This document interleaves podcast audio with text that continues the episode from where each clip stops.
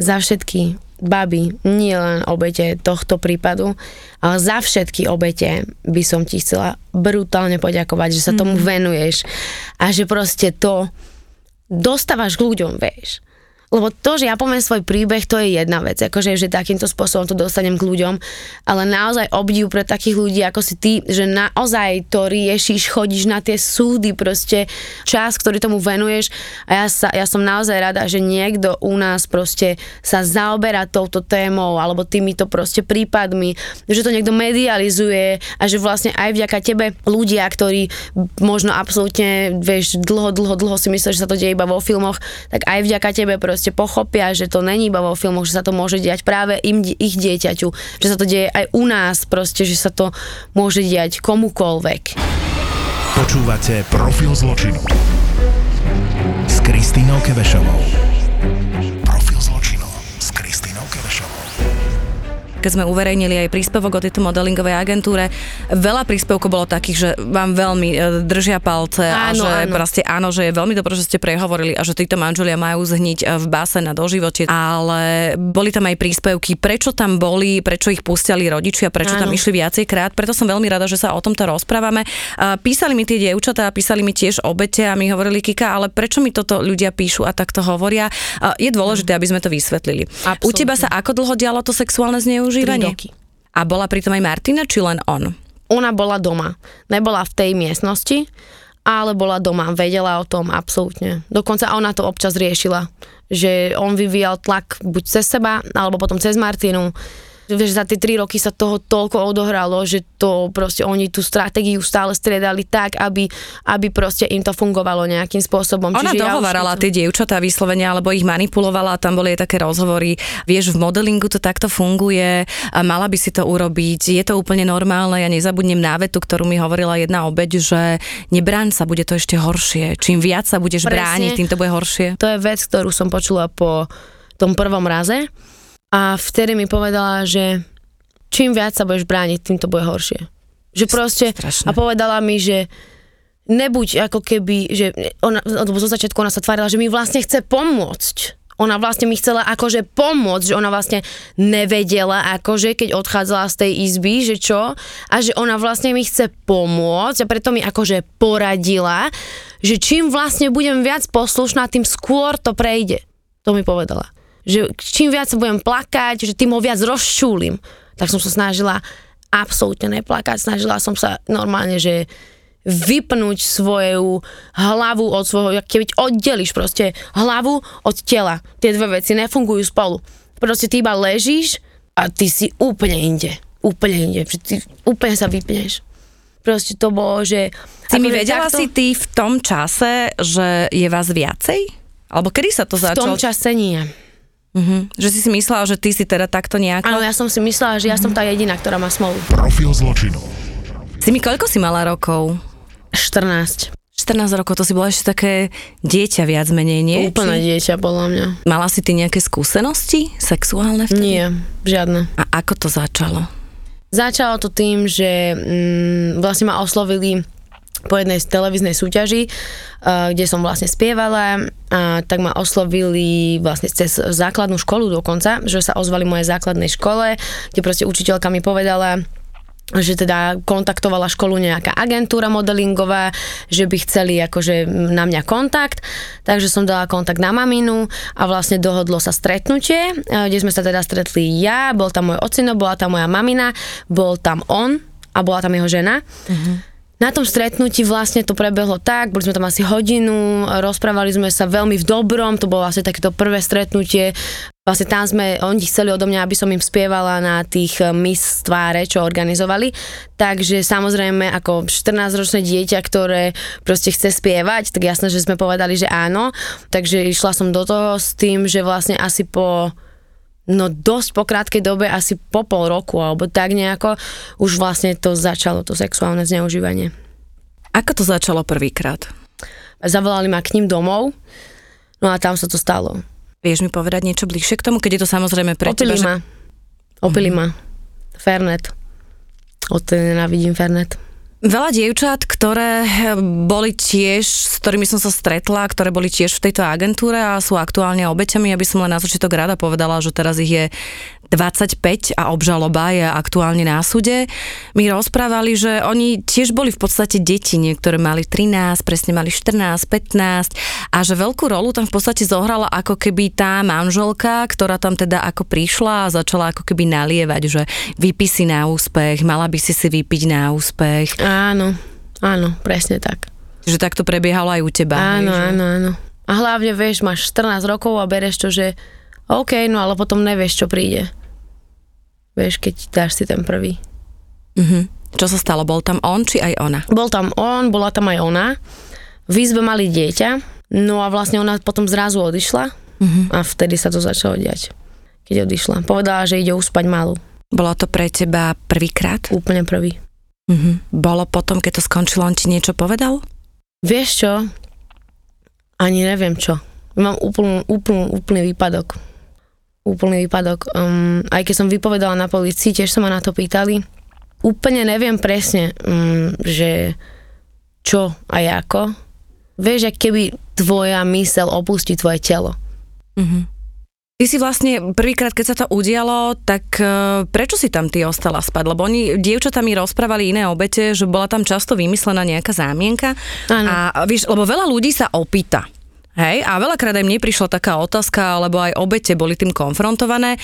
Ako je možné, že 14-ročné dieťa dovolí rodič, že u niekoho prespí, kde bola tvoja mama, kde boli rodičia? Toto sú otázky, ktoré si kladú. Absolutne. Prečo 14-ročné dieťa u niekoho len tak spí? Áno, ja tomu úplne rozumiem, že veľa ľudí, ktorí nemajú s tým skúsenosť alebo proste nepoznajú nikoho takého, že si kladú tieto otázky. Asi by som to si tiež kladla tieto otázky, keby som na ich mieste.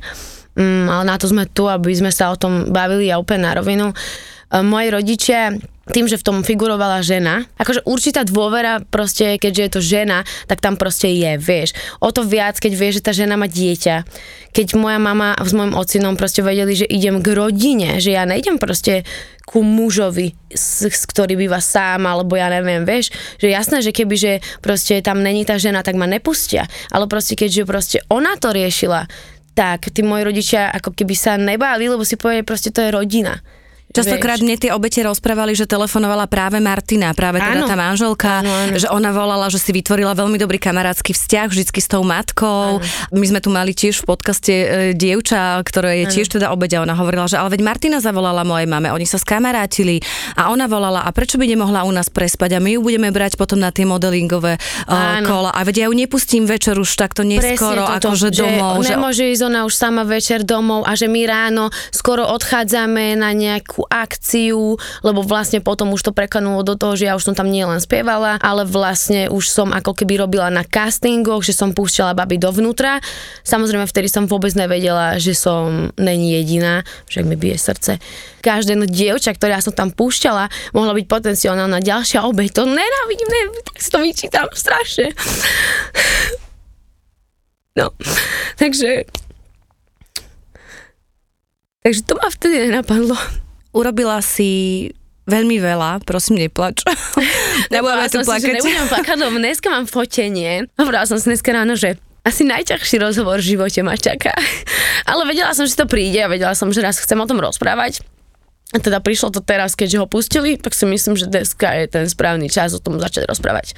Na rovinu. Pre mňa si veľká hrdinka, ja ti poviem iba jednu vec, ty si neustále, prosím opakuj, že tým, že si prehovorila, že si išla na tú políciu, tak si zachránila desiatky dievčat, zachránila si desiatky životov a s obeťami ja sa, vieš, rozprávam pravidelne a každá jedna obeť má pocit, že to je jej vina. Si mužka moja milovaná, není to tvoja vina. Ja už toto viem, už som z tohto presne vyrastla. Dneska mám budem mať 26 rokov za chvíľu. Takže už ubehla nejaká doba, už som sa tak zocelila za ten čas, takže toto mi je jasné. Myslím si, že veľmi veľa báb má problém povedať nahlas, že som obeť. Není to vôbec ľahké povedať, že som obeť. Mne to trvalo skoro 10 rokov, kým som si to povedala. Takže úplne si uvedomujem, že to není moja chyba a viem, že proste som bola malá, viem, že som sa bála brutálne. A hlavne o to viac, keď ti vláda ukáže zbraň a povie ti, že Má kontakty na súdoch, aj na polícii, čiže čokoľvek spravíš, vlastne nikto ti neuverí, lebo on si povie svoju verziu, proste nejakú vymyslenú. Takže o to viac proste ty ako obeť ani nevieš vlastne na koho sa obrátiť. Na políciu, keď tam niekoho má, vysmejú ma. A bude to ešte horšie na súdy, však aj tam má vysmejú, keď tam má proste nejakých známych.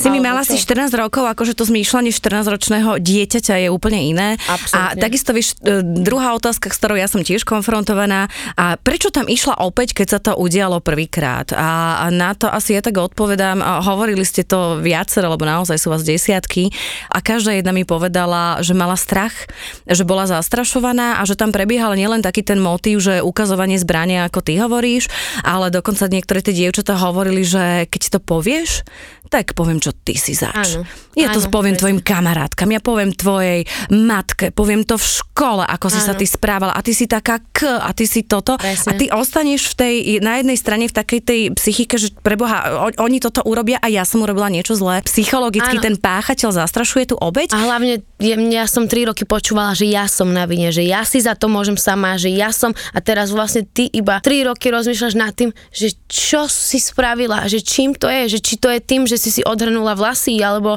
či to je tým, že proste si sa niekde obliekla, proste, alebo namalovala pekne, že či to je tým, vieš, že rozmýšľaš, že kde to mohlo, že kde sa stala tá chyba, vieš, v tebe, vieš, že čím si ako keby ho, jak to povedať, že čím si ho, nie že vyprovokovala, ale že čím si dala nejaký signál alebo niečo, že keď o tom ťa stále 3 roky v kúse presvieča a tlačí ti to do hlavy, furt, že za to môžeš ty, tak proste keď niekto rozpráva niečo v kúse, že ty za to môžeš, do toho jeho žena ti to rozpráva v kúse, že ty za to môžeš, tak proste v tom momente proste ako decko ťa presvedčí, že áno, asi za to môžem ja. Si mi udialo sa to prvýkrát a potom sa to stalo viackrát, dialo sa to pravidelne. Ešte by som ti chcela doplniť k tej otázke, že akým spôsobom prinútili tie baby aj celkovo mňa tam chodiť. Áno, bolo to, že zastrašovanie, boli to výhražné správy, častokrát v škole dokonca, určite si to aj učitelia, niektorí všimli, že sa niečo deje, ale podľa mňa sa nechceli starať, lebo si mysleli, že to sa netýka určite niečoho takéhoto, možno si mysleli, že nejaký problém v rodine alebo niečo sa takéto, vieš, že niečo takéto stalo, keď ma videli z ničoho nič sa rozplakať na hodine, pretože mi prišla SMS-ka, alebo som sa stavila uprostred hodiny a išla som proste na celú školskú hodinu proste volať na záchody, kde som hodinu preplakala pri telefóne a tak ďalej. A plus ešte to robili tak, že už keď som sa stala ako keby takou, že trošku, lebo to má určité fázy, vieš, že ono sa to stále mení, aj ten prístup ako keby ja, ktorý som mala k ním, aj to sa menilo, že samozrejme zo začiatku som bola absolútne vystrašená, neviem čo, už potom som začala byť taká, že už som sa snažila nejako aj klamať, vieš, že už som klamala, nemôžem prísť, a vymýšľala som si proste, on si ale vyrátala, niekam si určite zapisoval, že kedy mám dokonca menštruáciu, že ja už som klamala aj to, že ja už som hovorila, že ja mám furt, že to nevadí, že ja viem, že ty si ju mala vtedy a vtedy, proste on si všetko, že zapisoval a už keď vlastne už som bola v tom momente taká, že už som fakt, že klamala, že dneska nemôžem, lebo mám veľa úloh do školy a tak ďalej, tak proste on furt, že to ma nezaujíma a tak ďalej, tak už potom začali volať mojim rodičom a začali im volať s tým, že Martina zavolala mojej mame, že počuj, budeme potrebovať SIMu, lebo že mám toho strašne veľa, však ja mám doma 2 deti a vlastne na moju mamu spravila taký tlak toho, že naozaj, že ona potrebuje pomôcť a že vlastne že tým, že som ako keby súčasť tej agentúry, že tak vlastne už moja mama začala potom presviečať mňa, že by som tam teda mala ísť pomôcť tej Martinke a tak a ja som mojej mame nemohla povedať, čo sa deje, lebo ja som sa strašne bála, že ju to absolútne zlomí, vieš. Tak som si povedala, že radšej si to ja nechám a zoberiem si to za celý svoj život, než by som proste mala ako keby mami neublížiť, vieš. Takže tam išli aj tlaky ako keby na tých rodičov, ale veľmi nenapadne, ja viem, že ono takto, keď to rozprávam, tak v skratke, ono to znie, že však ale každý rodič musí vedieť, že niečo není v poriadku, keď na ňo niekto tlačí, ale ono to všetko malo úžasný systém, naozaj, že to bolo, že to by v živote proste rodiča nenapadlo. Fakt, že človeka, ktorý napríklad vôbec nemá s tým skúsenosti alebo si myslí, že čo, však to sa deje iba vo filmoch a mojich detí sa to netýka, môže sa to týkať. 50/50, že to nie práve tvoje dieťa, ktorému sa to deje. A napríklad preto to aj nechápem komentáre pri takýchto diskusiách a debatách, že kedy vlastne obeť prehovorí a nahrnie sa tam kopec proste ľudí, ktorí začnú v komentároch písať, že jasné, určite si to vymýšľa, určite to robila pre toto, alebo pre hento, alebo pre hento. Pozrite sa, mne to neublíži, lebo ja viem, ako to bolo, ja viem, kde je pravda, viem, čo sa stalo. Proste absolútne už je 10 rokov od toho, mňa už nikto nepresvedčí o tom, že ako to bolo, pretože ja najlepšie viem, čo sa stalo.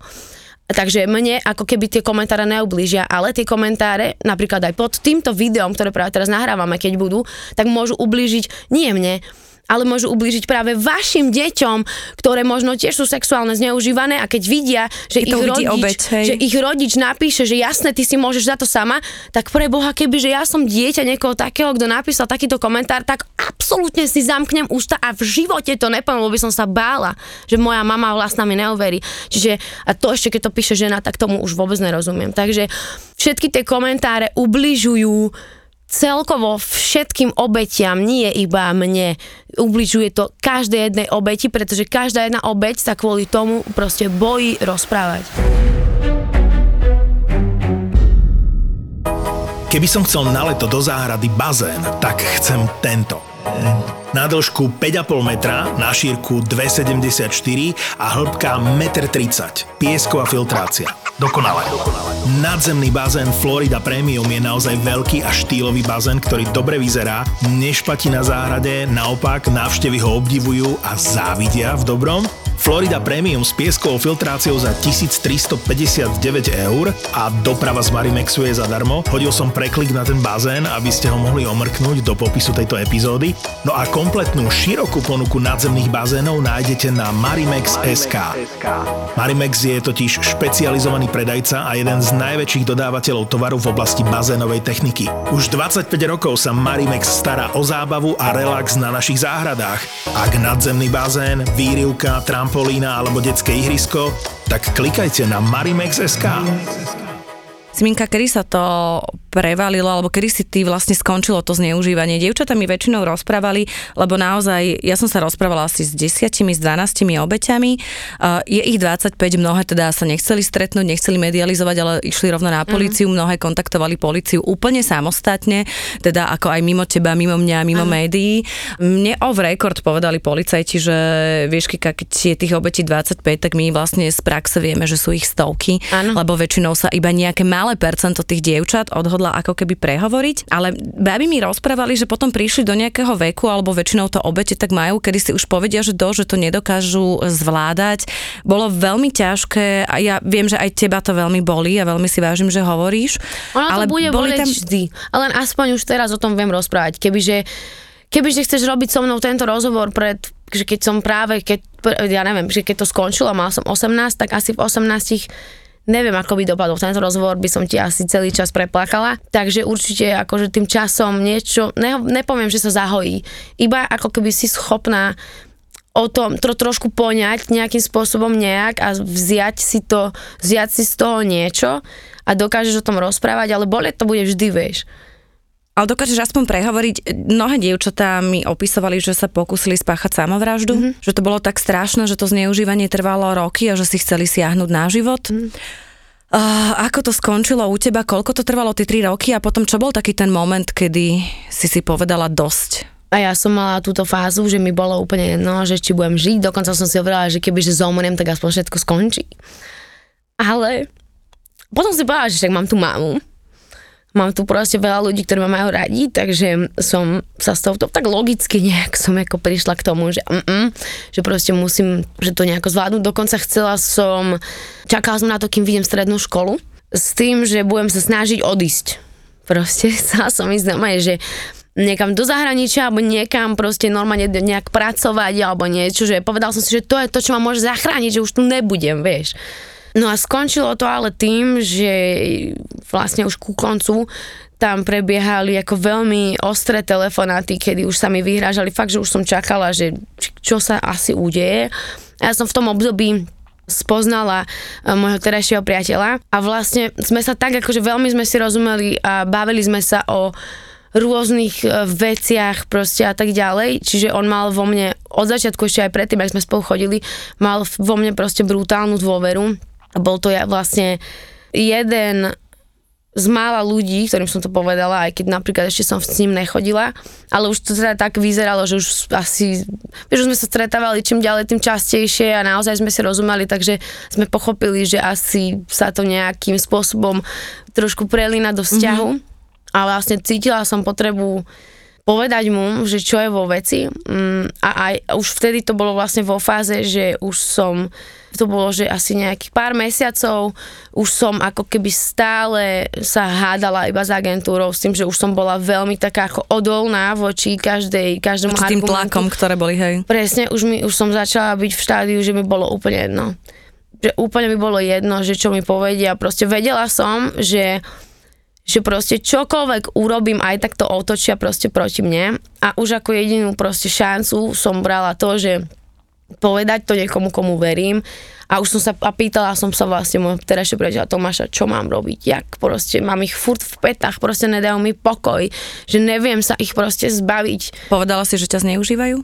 Áno. Aká bola jeho reakcia? Bol ticho.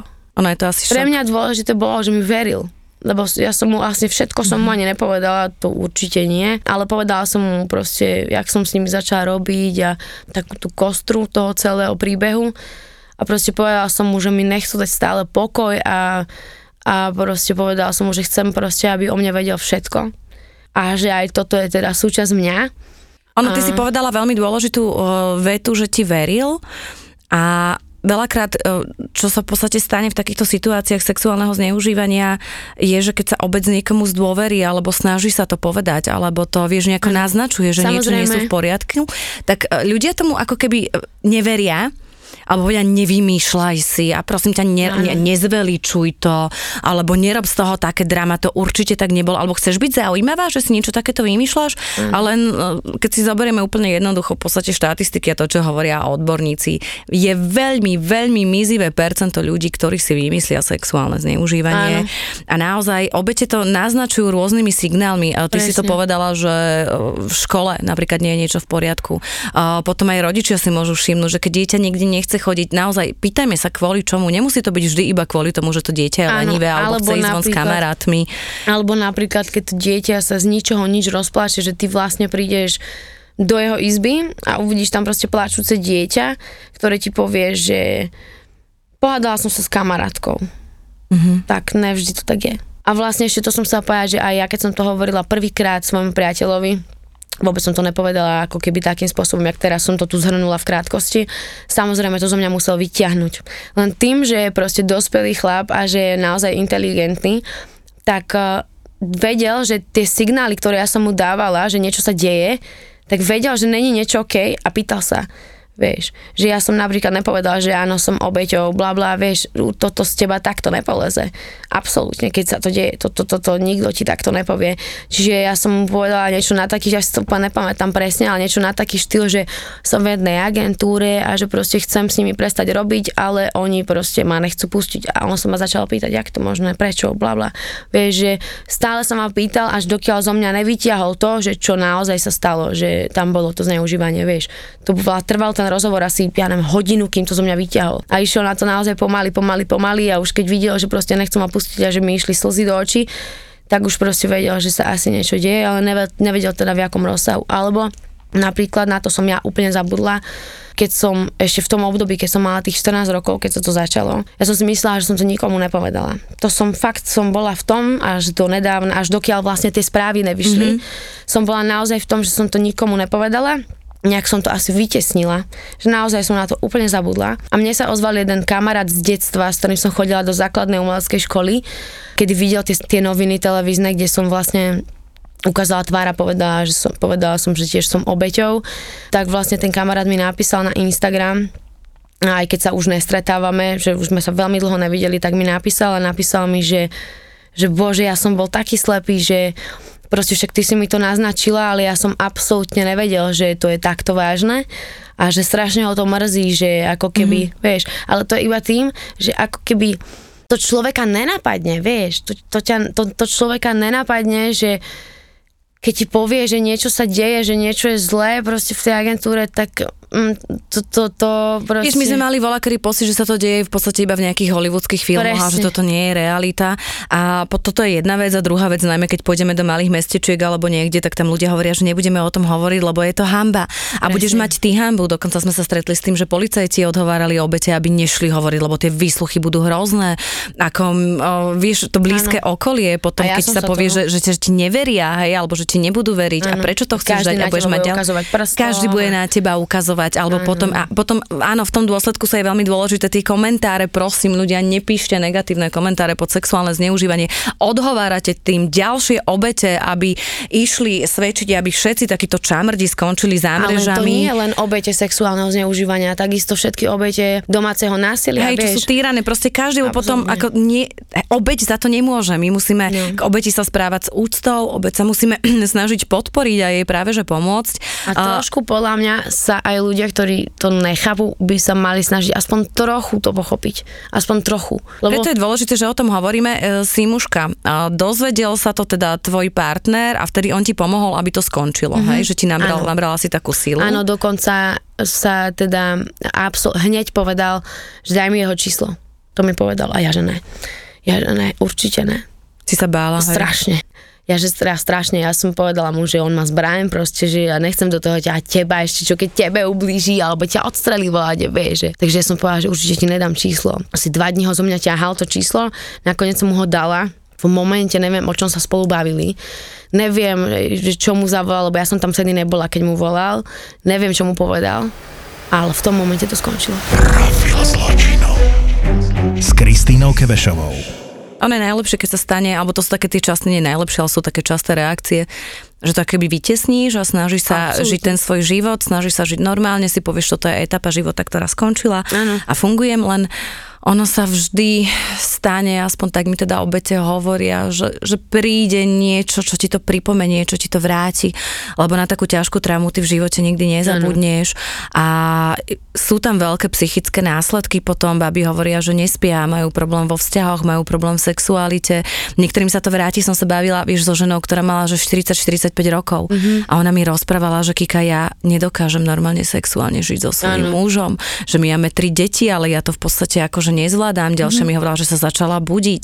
A ďalšia obeť, že mňa keď niekto objal, tak mne proste prišiel flash, alebo som zacítila nejakú vôňu, čo mi pripomenula, že pri tom zneužívaní bola táto vôňa a že stále v tom podvedomí to je a že jediné, čo ti naozaj pomôže, nezbavíš sa toho nikdy, ale pomôže jej sa toho zbaviť, tak aby tí páchatelia dostali spravodlivý trest. Čiže aby bol ako keby aj v tom mozgu, aj v tom podvedomí ujasnené, že mne bolo ublížené a tento človek to urobil a on je za to odsúdený a je za to potrestaný, aby si to ty prestala v podstate akože vyčítať. A potom možno, že to, keď sa niekomu zdôveríš a nájdeš tú oporu, hej, alebo je to vyslovené. Áno, ja iba musím povedať, že ja už si to nevyčítam, pretože fakt, že tým vekom a tými rokmi a tým všetkým proste som si dala 2+2 dokopy a hovorím, že viem, ako to bolo, viem, čo som zažila, viem, kto je na vine, absolútne si to uvedomujem, že ja nejsom na vine, že to není tak, ako mi tlačili do hlavy 3 roky, ale že to je tak, ako ja viem, že to je, ale zároveň si uvedomujem, že proste za to všetko a pre dobro a pre spravodlivosť a pre to, aby sa to nedialo ďalším obeťam, je nutné o tom rozprávať. Stále. Ty si o tom prehovorila, čo bol taký ten spúšťací moment, kedy sa to zverejnilo a kedy si sa nakontaktovala aj na mňa? Áno, ja som vlastne celé to začalo, keď som, neviem kedy to bolo, v akom roku, bola som na dovolenke v Egypte. To si pamätám podľa toho.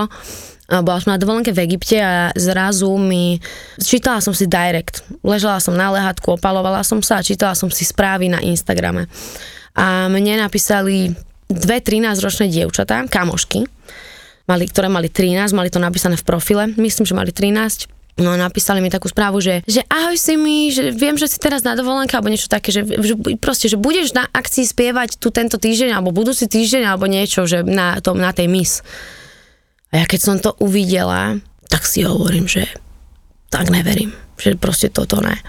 Že proste po tých rokoch a aj s tým časovým odstupom, aj proste, že po tom všetkom, čo sa tam stalo, že oni majú proste tú drzosť v tej agentúre sa oháňať mojim menom. Že ja som si proste vybudovala nejakú kariéru a že oni sa teraz oháňajú mojim menom, že ja mám byť ako keby garantom, hej, že to je slušná súťaž. Že ja mám s nimi niečo spoločné, že ja s nimi spolupracujem, že ja možno budem spievať na tých akciách, že keď baby prídu, toto vlastne, že keď baby prídu vlastne na ten konkurs, alebo teda na, nie na konkurs, to už bol po konkurze, on im to na konkurze musel rozprávať, že keď baby prídu na tie Miss kola, že možno sa tam so mnou stretnú, lebo že ja s nimi akože som v kontakte, alebo že spolupracujem o niečo také. Takže ja keď som to prečítala, ja som mala také nervy, že ja som hodila od lehátka k lehátku a normálne som spísala s tými babami a že prosím vás, babi, že hovorím, že teraz ti niečo napíšem a ukáž to svojej mame. A napísala som jej tam takú správu, ktorá akože nepovedala som na rovinu priamo, že som obeťou, blablabla, to samozrejme, to som tam nepísala. Napísala som, že ja s touto agentúrou nespolupracujem. Kedysi dávno som s nimi spolupracovala, ale mám s nimi iba zlé skúsenosti. Prosím vás, som nahnevaná na to, že ma stále nejakým spôsobom spájajú. Viem o tom, že tam idú nejaké akože, proste také varovanie, ale to varovanie som napísala tak, že to dieťa to úplne nepochopí, lebo som chcela, aby to bolo právne na poriadku. Ale chcela si, aby to hneď som jej napísala, že túto správu, čo som ti teraz poslala, choď a okamžite ukáž svojim rodičom. No a potom som bola až taká akože nasraná, s prepáčením, že som si povedala, že okej, tieto dve baby, 13-ky, sa ozvali, ale že on to určite rozpráva všetkým. Tak si hovorím, koľko dievčat tam ide s tým, že dúfam, že sa so mnou stretnú. A koľko z nich mi to nenapísalo, samozrejme, a koľko z nich možno som nevidela na tom Instagrame, vieš. Tak si hovorím, že teraz, že je proste nutné, aby som dala vyjadrenie na Instagram, na Instastory. Ja iba doplním pre všetkých našich poslucháčov, že ty máš naozaj veľmi veľa mladých dievčat, veľmi veľa detí, akože že fanúšikov a že sledujú tvoju hudbu. Matiek. Áno, aj maminiek, ale aj taká tá mládež, že si úplne veľkým vzorom akože pre ne, čiže ťa veľmi sledujú, aj na tom Instagrame máš teda veľmi silnú tú základňu, aj veľmi veľa ľudí a ty si vlastne u seba na Instagrame si zverejnila. Ja som u seba na Instagrame aj teda tým, že viem, že tam mám kopec vlastne žien, tak som to brala, že moja povinnosť je ako upozorniť na to, že sa niečo deje. Samozrejme, vtedy som ešte nevedela, že skončíme proste na súde a že ja tu budem nahrávať podcast o nejakej mojej minulosti. Takže vtedy vlastne iba kvôli tým dvom bábam, ktoré mi napísali o tom, že ich tam volali na moje meno, som dala na Instastory také vyjadrenie, ktoré som napísala a potom aj som videa nahrávala, že teda je určitá agentúra, ktorej teda meno nemôžem spomenúť z právneho hľadiska, takže som dala, že majú názov podobný takému a takému menu a že oháňajú sa mojim menom, proste áno, kedy som s nimi spolupracovala, ale vo veľmi zlom sme ukončili spoluprácu proste a tak ďalej, proste rozpísala som sa tam o tom, že prosím vás, nedôverujte proste tejto agentúre, ktorá proste vám niečo takéto sľubuje, hovorím, že není to proste pravda. No a vôbec som nečakala, čo to spustí. Ja som vlastne na tieto Instastory dostala asi 300 správ. Mne normálne, že reálne sa ozvalo tak strašne veľa žien, že každú minútu, každých 5 sekúnd mi chodila správa.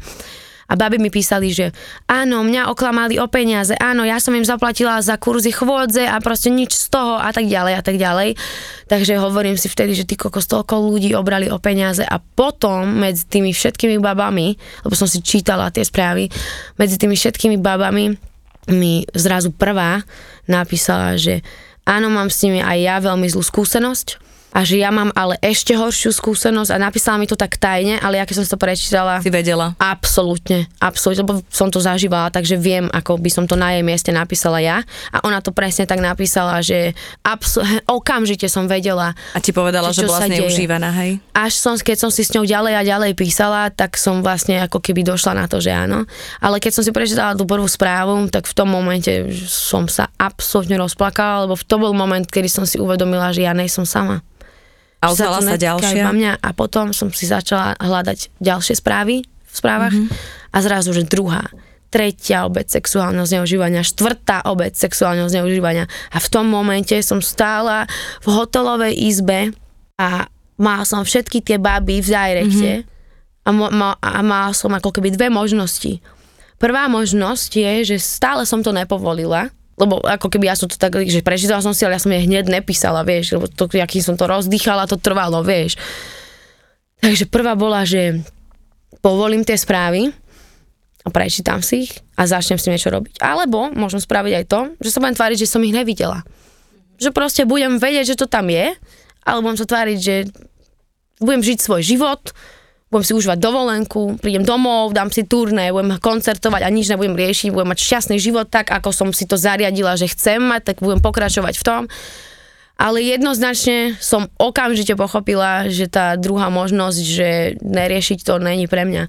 Nedokázala som, proste takto som sa triasla v posteli a hovorila som môjmu priateľovi, že ja to nemôžem nechať tak, že ja proste nemôžem žiť s pocitom, že proste tu sa mi ozvali 4 obete a že ďalšie obete behajú niekde po svete a ďalšie obete možno práve teraz sú v tej izbe, v tej hnusnej izbe, možno práve teraz. Takže som si povedala, že to bol ten moment, keď som si povedala, že musím to riešiť akože súdne. Vtedy som si povedala, že keď to chcem riešiť súdne, že tak chcem, aby sa našli všetky obete a vedela som, že jediná možná cesta je tá mediálna.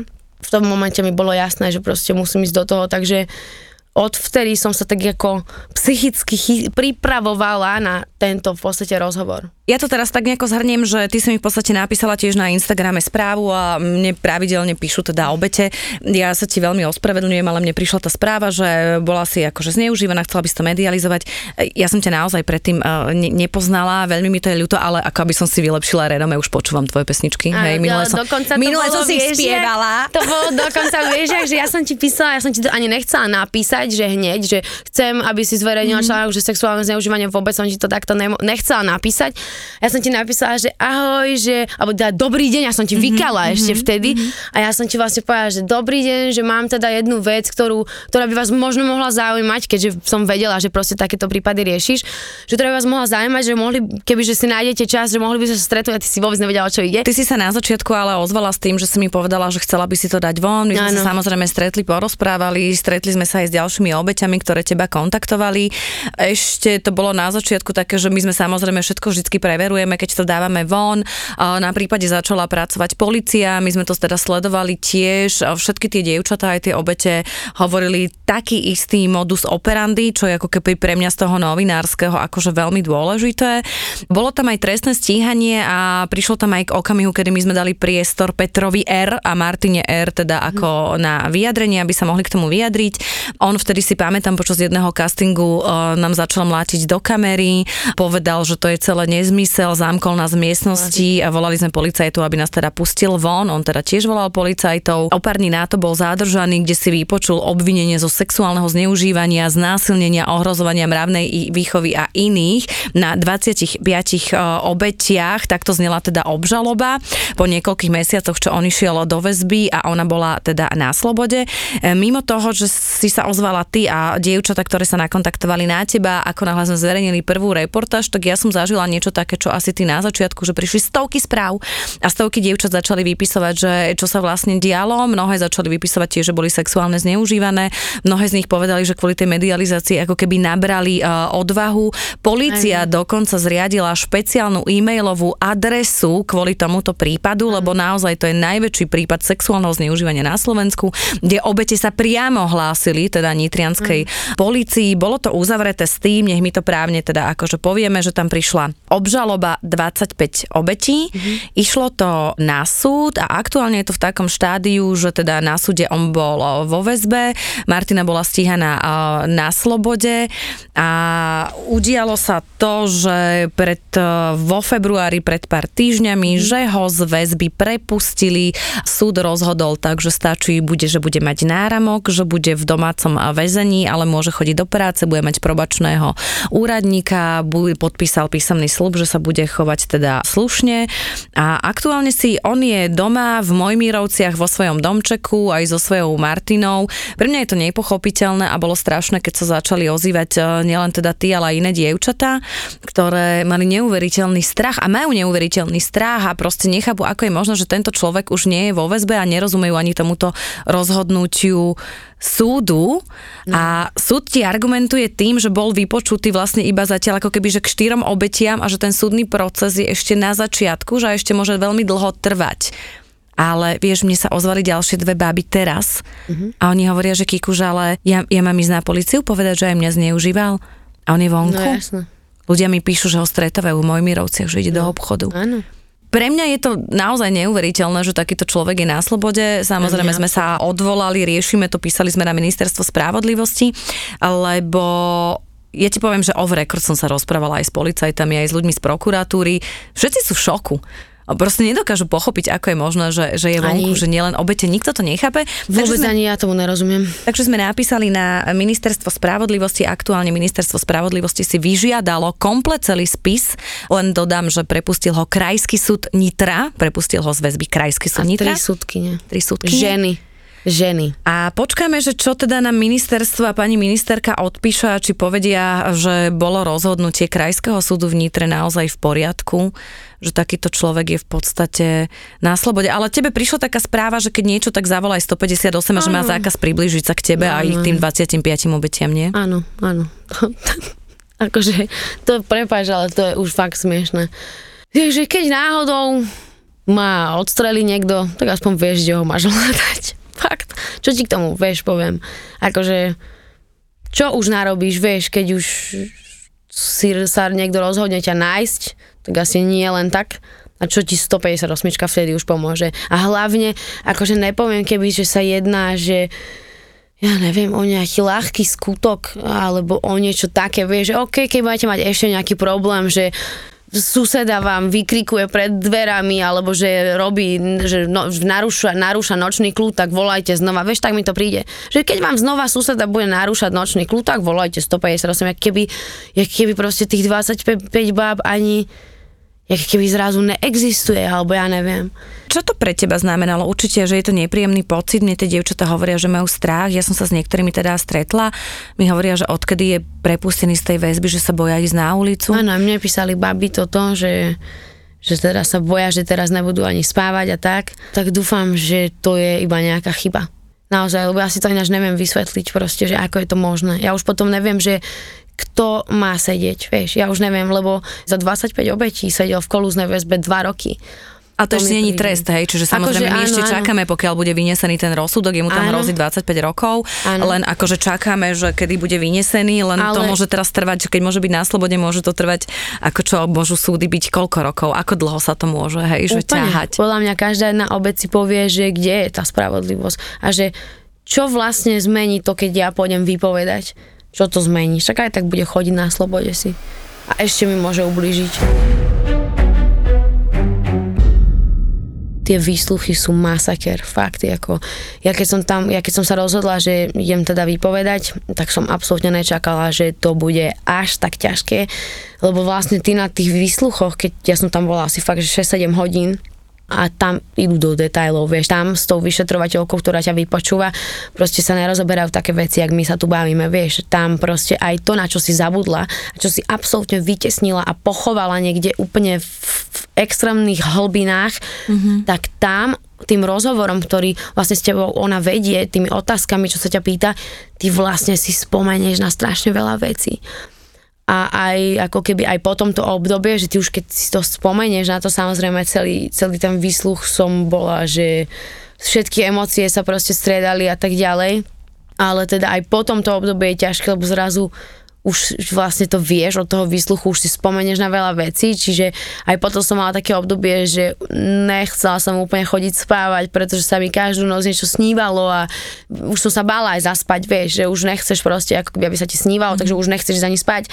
Čiže akože už to není ľahké, ale za mňa stojí to za to proste, lebo ja keď tým, že prehovorím, ako keby pomôžem nejakým ďalším obetiam, alebo možno nie obetiam, ale možno keď napríklad tento rozhovor pomôže nejakej matke, ktorá si všimla, že jej dcéra bezdôvodne, akože zdá sa jej, že bezdôvodne plače doma v kúpeľni a hovorí jej, že lebo ju bolí ruka, alebo nejakú úplnú hovadinu, tak možno práve tá matka zrazu po tomto rozhovore začne viesť trošku inú debatu s tou dcérou a možno zistí niečo, čo by ani nepovedala, že sa týka vlastne práve jej, alebo jej dcéry, alebo jej nejakej rodiny, alebo to isté keď si to pozrie nejaký, napríklad ten môj kamarát, čo mi napísal, že vlastne, že to na mňa nevidel, tak možno aj chalani, ktorí to tu sledujú, možno si všimnú na svojich partnerkách, že niečo není z ich minulosti OK, že ich niečo tlačí. Je dôležité určite o tom hovoriť, to je jedna vec, ale druhá vec je aj dôležité, aby ten páchateľ bol potrestaný. Ja viem, že tie výsluchy sú ťažké, snažia sa robiť tak, aby boli teda, dajme tomu, na kameru, aby neboli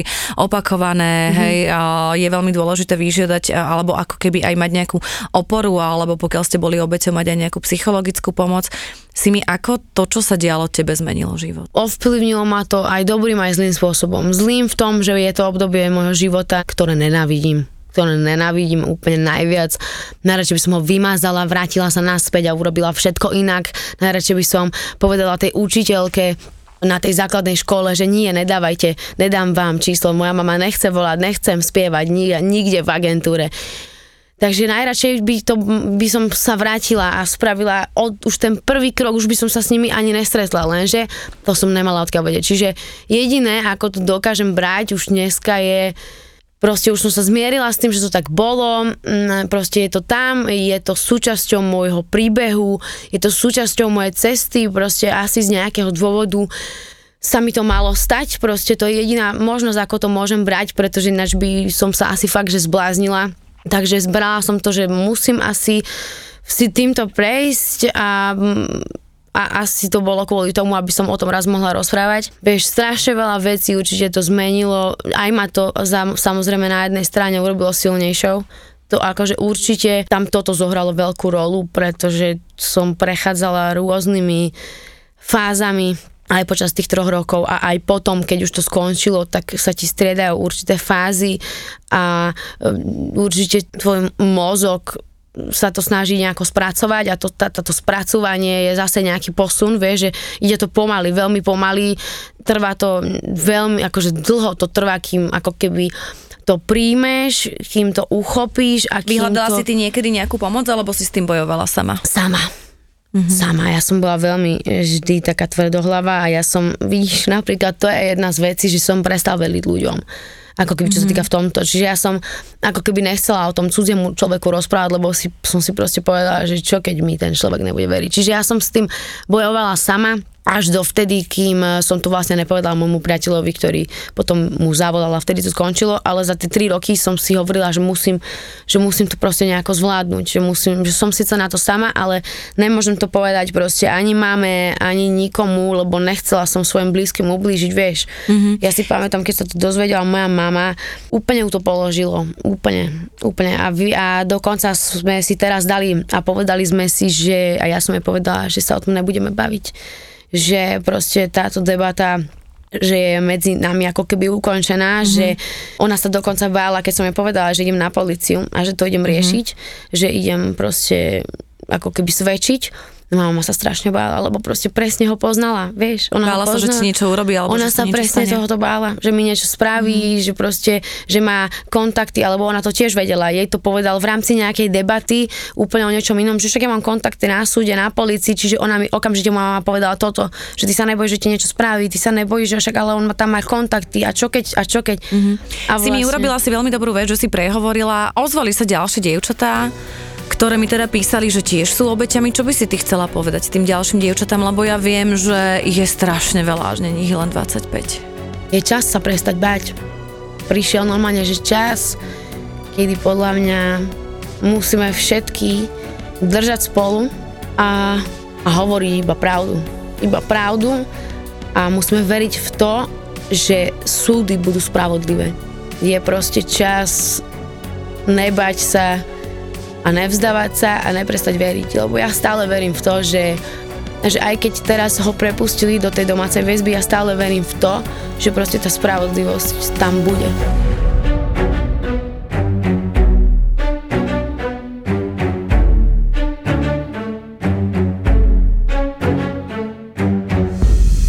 Mali nápad a víziu, odvahu a dobrý timing, ale niekedy potrebovali aj trochu šťastia a súhru okolností. Veľa ľudí vníma štart do lesa, až keď začali tancovať naše škrečky. Málo kto vie, že to je po 9 rokoch vlastne budovania biznisu. Je tu ďalší originál od ZAPO, podcast Mentalita Foundera. Len founder CEO mohol urobiť to, čo on urobil teraz s Facebookom, s tým Meta a nikomu inom by to neprešlo. Tim Cook v Apple toto nemôže urobiť, lebo on nemá tú odvahu a nemá ani takú dôveru od shareholderov ako founder.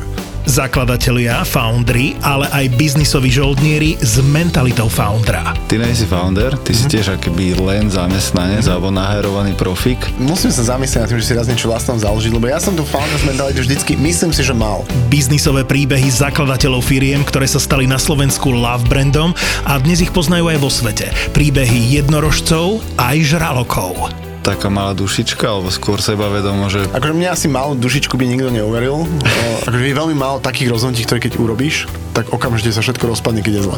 Dnes riadia veľké firmy s miliónovými obratmi, ale poctivo si to museli odmakať. Viktor chce spoznať ich mentalitu. Mentalita foundera. Stále ti niečo šrotuje mozog a proste rozmýšľaš nad všetkým. Jak vieš? Cítim to z teba. V podcaste Mentalita foundera.